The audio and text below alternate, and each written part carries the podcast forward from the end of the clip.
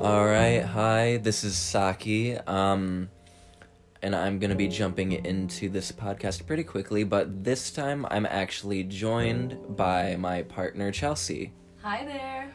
All right. So I'm just going to kind of jump into this um with like when we started talking about decolonizing um our dance curriculum, um we first started off by defining like culture itself. So like you have the the customs, the arts, um, so, social institutions, um, uh, human intellectual achievements of a nation or people or like social groups, um, and like through this like art can be considered like an aspect of their nature.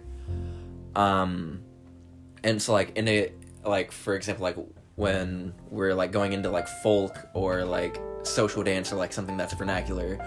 Um like we have folk which um is like its direct translation is to people but like there've actually been some people who find that like term derogatory. Oh. um because like people would use it to separate lower and higher class. Like higher class people would use that as a term to separate themselves from poorer communities.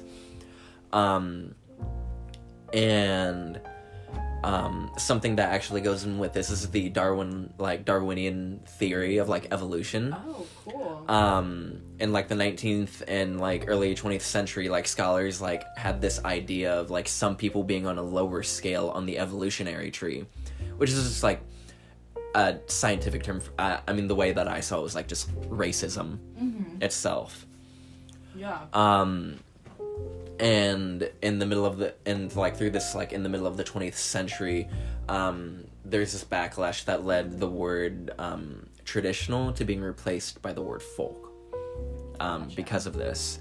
Um but traditional itself can also be problematic um because it doesn't account for like the restaging of these forms or like the fusion Right. of some of these forms.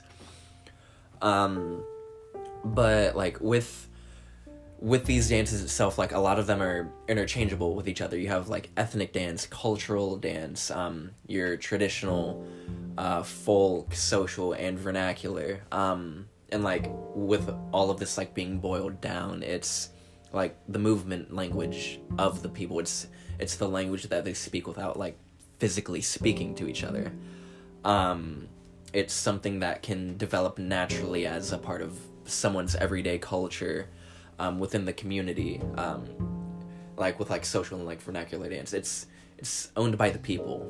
You don't have a company. Right. you don't have a business or an institution that's trying to like copyright this or trademark it.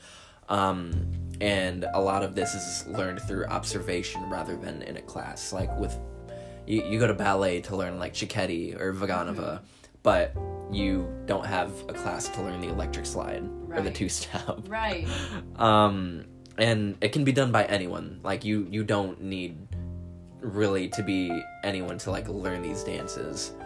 Um, and um, another big idea of this is that they are not religious or spiritually based. Um, they're used almost strictly within like social gatherings, at parties, on the streets, block parties, things like that, and they're often like not choreographed either. Um, but I mean, of course, there are some exceptions to this, like I just listed earlier, like the electric slide, um, the two step, um, what is it, like, uh, the wobble. Yeah. Yeah. Would like would like TikTok dances and things like that be a part of that? Because it is like Um, maybe. I don't know. Maybe that's not. I mean, the way the way that I think about, I mean, kind of, because like you're starting to see a lot of like TikTok dances like being done in public. Yeah, it's like a whole culture. Like they're Like my high school kids, every day are doing Yeah. TikTok dances. Like, and it's just like a thing that they'll just like randomly snap into. So Yeah, or like I I, I remember even like at like middle school dances, high school dances, Mhm. I would be like doing dances that we I saw off of YouTube. Like Right. like back then it was what was the like big ones like the Dougie, Whip, Yeah. you know, things like that. Um and like granted I might not have been like dancing it truthfully, but like still I was in like that social gathering setting. It was something that came from online that eventually just translated into this like social dance aspect. Sure. Um, moving on. Okay, yeah. So these these dances, um, they can be found like all over the world. They're they don't all originate from one specific nation. Um, um, and um, uh, excuse me, sorry. Uh, there, there's some religious dance forms that aren't vernacular, but that might only be true for some groups that see like a clear line between like the physical and spiritual um, aspects. So like um, many dance forms like um, they fall under this umbrella term, but like it's not this universal genre. So like when you're comparing styles, you're not always gonna find like a commonality between them, or like there's not gonna be common movement or function. Sure. Um, they might uh, change into something that's completely different. So like, um, you have like medieval fo- uh, European folk dances that have similar origins in the U.S., but the dances are completely different. Um, and so, and even with like the people, some of them might not even consider themselves to be like folk dancers uh, as well. Um, but like through all of this, um, these forms like arc are like archived. They have a history. They show these community values. They encourage stability, growth, Yeah. remembrance. It, it's the the body itself through this movement is carrying history along with it. Um, and speaking of the body being an archive, there was um, there was this period of time where like people would ask, "What do you dance?" And like you remember, have you ever? Because like you used to dance. Yeah. Um, have you ever like heard like you ask someone or like somebody asks you, "What do you dance?" and like you hear them respond like, "Oh, I do all kinds of dancing. I I dance Sure. everything." yeah. It's like that's impossible. There's Right. no like it like. There's no way because you can only do what you're taught. yeah like um Right. in the our dance history course like we're talking about how like in africa alone there's thousands of different variations of dance like it's it's Mm-hmm. impossible to like e- like that's just not correct wordage to use. Right. um but like this term what do you dance um the person's response would usually tell a person's origin. Um and like a lot of this was like done before like globalization like internet uh cell phones things like that. Um a lot of these dances were regional. Um some never left their own like specific Yeah. corner of the world. Um and for others it took time to reach another community. So like if like I was from like Spain and you were from um like Peru, say like I ask what you dance, you'd you would say some Peru um Peru like dance from Peru and I would say some dance from Spain and like because the they're on two different sides of the world like oh you dance this so you must be from here or you dance this oh you Right. you were born and raised in this region kind of thing um and um like again how i said earlier like these dances and the dancers served as this like moving and ever evolving um history. Okay so now we're gonna like i'm gonna like quickly like speed through like some f- like four uh, of like dance histories that uh we've been talking about. Um Sure. there's the ngri uh the grass dance the haka and rumba. Um and I'm specifically gonna be like focusing on like the um Ingri and Haka, um, Gotcha. because that that just so happens to be what I have like written down here. Yeah. Um, but like w- with what I was saying earlier about like the like w- in Africa alone, like there being like thousands of dances. There's more than 50 countries in Africa, more than a thousand spoken spoken languages, populated by like a minimum of 3,000 ethnic groups. Um, and each ethnic group has its own culture, its own identity, its own like dance, um, and these techniques like they're based on the culture. And because of how many different cultures it has it also has like so many of these different techniques. Right. um so like for one example um the ingri it's um uh performed by the bambara people um and in the uh, Wasalon region, and this specific dance was done before a wedding. It was done the night before a wedding, and like the whole point of it was to like have this co- commemorative thing like you have the you have a wedding the next day but it was also like for a way to showcase skill Sure. um and a lot of this like older women would specifically do the dance to like show that they can still like jump. They can still do all of Oh, these Cool. uh, these dances. And like the dance specifically is a a mimicry of um, an animal the uh, the antelope. Uh, the like the main focus of the dance is, of the dance is like you're jumping like an antelope. Um you have it's like such a very like symbolic uh, thing to the culture um and the antelope specifically um had taught them about um agriculture farming it had led them to all of these uh, different things within their community that they know now Right. um, and then moving on to the haka. Um, so like the haka, I feel like you might be a little bit more familiar with. A little bit, like more more than um, uh, Ingri, I assume. No. Really? Okay. No. So Teach so it's me. it's um its origins is in New Zealand by the uh, Maori people. Okay. Um, and this is a war dance. It was specifically done prior to battle. To uh, there are like many people say it was like done as like an intimidation Oh. thing. Yeah. Yeah, we, we've talked about this yeah, before. yeah. um we've watched videos Sorry. on this. Yeah. Um, it was like a war dance or like a way to connect with their ancestors. Um, it was performed in this group. It had this representation of pride of the people and the culture. Um, the dance itself had lots of like foot stomping, Mm-hmm. facial shapes, um, uh, tongue shapes, like body slapping. Uh, like one thing, um, it's the the pukana. It's the big frown that you'll see.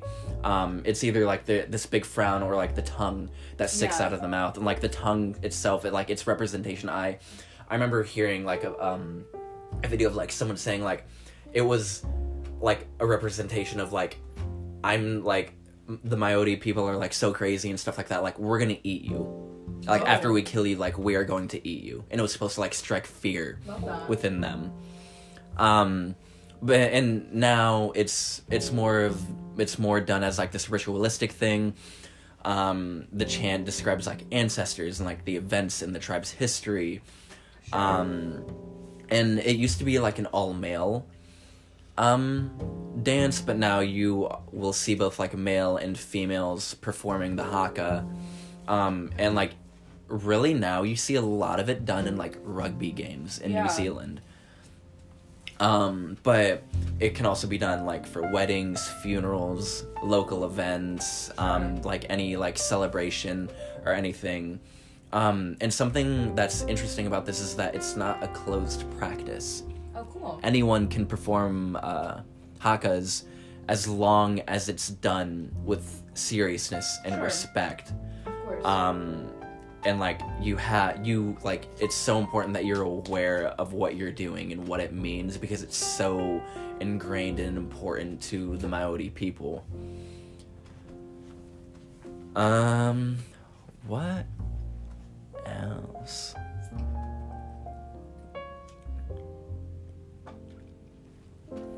Okay so like um like with um i'm just gonna like touch on this a little bit before i jump into my uh, question. Um, there's uh, techniques that are often developed as a growth of culture from everyday life um, like a tool for passing on values like uh, values like all dance forms have a technique regardless of what they Right. are. Um, and like there's like there's this inside and outside view from it so like for example we talked about korea um, as an outsider, Korea, like Korean dance might have like like Korea might appear to have like six different styles of dance, like core, spoken dance, uh, shamanistic, Confucian, um, Buddhist, or like modern concert dance. But um, in conversation with like directly like with Korean people to each other, they might see only like four of those styles. Like they might only see like court talk, uh, Buddhist, and modern concert dance. It like it just like depends on who you're speaking with. Um, And I believe that was that. Okay, on to my question. So I'm just gonna I'm just gonna ask you my question. Sure. Um just to make it easier. And it was um in an attempt to honor native voices and the indigenous people. Um, where do you think the line is drawn at for a person who's not a part of the culture and indigenous people's community to teach about the history and the stories that represent the people? So, like, say a, a course is like learning about like the Potawatomi tribe or like the Miami or Delaware.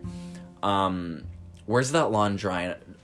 And like with you being an educator, um, where do where would you draw the line at like teaching your students about this specific like dance? Yeah, I mean, I definitely, this is something that I have to think about a lot as an educator because, you know, as a white woman, like, I have to acknowledge that that's my background, you know, and acknowledge that that's something that I alone can't, wouldn't feel comfortable and shouldn't take control of and, to, and shouldn't tell those stories because they're not mine. Um, and so, like, if I did find a piece, I, I'm more like theater person, so if I did find a piece of theater that I was like really drawn to and really wanted to help tell that story, um, I would go and find somebody that is a part of that culture and help and have them like guide me through it if that's something that they felt comfortable doing. But also, it's nobody's job to do that for me. If people don't say no, if, you, if people say no and they don't feel like if they don't want my help to tell their story, then that's no, that's not my place. Yeah. Um, but I think most of all, the most important thing is exposing kids to a multitude of things, like Mhm. exposing people to things that are outside of their comfort zone. I don't think there's anything wrong in that. Um, but I think when you when you're performing it, there's a whole different level of like, okay, now this is something that I am putting on stage and I am claiming I'm I'm a part of it now. yeah. So I think that's where the line is drawn for me personally. I get you. Uh, something that like we've talked about in in class um, is like getting specific like permission from that community. Like, right, absolutely. um, my professor here, um, she spoke about how um, there were people like who would go like in Africa specifically, like you go and do this dance, you you need to get like you to feel co- for yourself to feel comfortable in performing Yeah. this, like getting permission from the elders, getting that respect given to you from them.